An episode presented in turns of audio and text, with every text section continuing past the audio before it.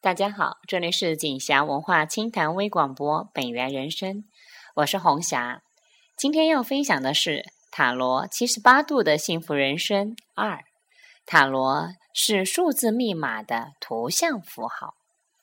昨晚说到塔罗是一部人生哲学宝典，那么塔罗是以什么方式来进行记载的呢？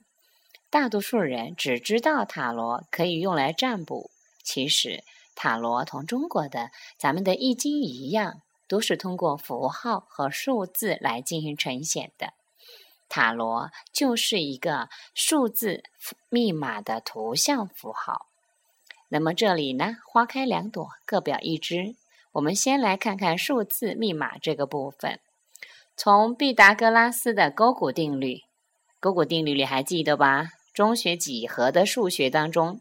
我们要死死死去证明的那个证明题，它证明了什么呢？其实它证明了宇宙和人生是依照数学规律做周期循环，也就是说，自然和人生密码就是数学周期。那么，这个数学周期是按照哪几个进制来进行的呢？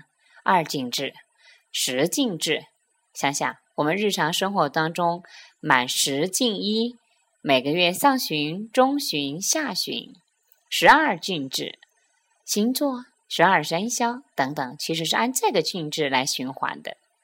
那么，现代心理学家荣格认为呢，人一出生就有了数字，在我们的脑海里有一到七的系统，还有一到十的系统。那么，这些也代表着我们对这个世界的认知。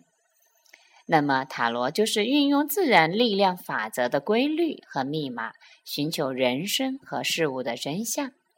我们说了数字密码部分。话说回来，那么塔罗的图像是什么意思呢？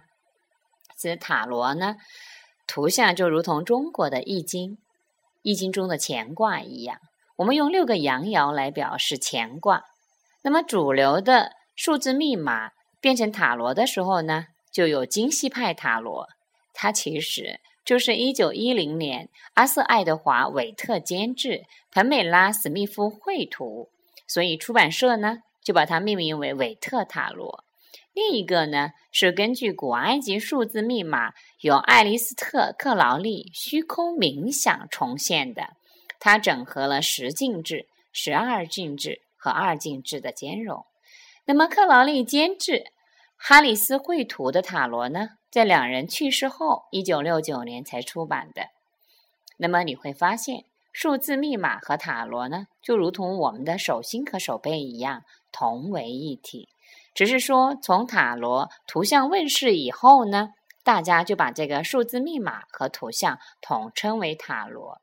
哈哈，这里旁白一句，各位听众朋友，你认为你的手心和手背可以分开吗？如果你要学习塔罗和数字生命数字，你这下该知道如何挑选老师了吧？心理学的普及已经让我们知道零到六岁对我们终其一生的影响。明天我们从塔罗的角度开始探讨生命中灵性成长的二十一个课题。一岁的功课。好啦，各位朋友，今天的分享到这里。请继续关注锦霞文化本源人生塔罗七十八度的幸福人生。今天到这里结束，更多的资讯欢迎关注微信订阅号“锦霞心理咨询”。明天见。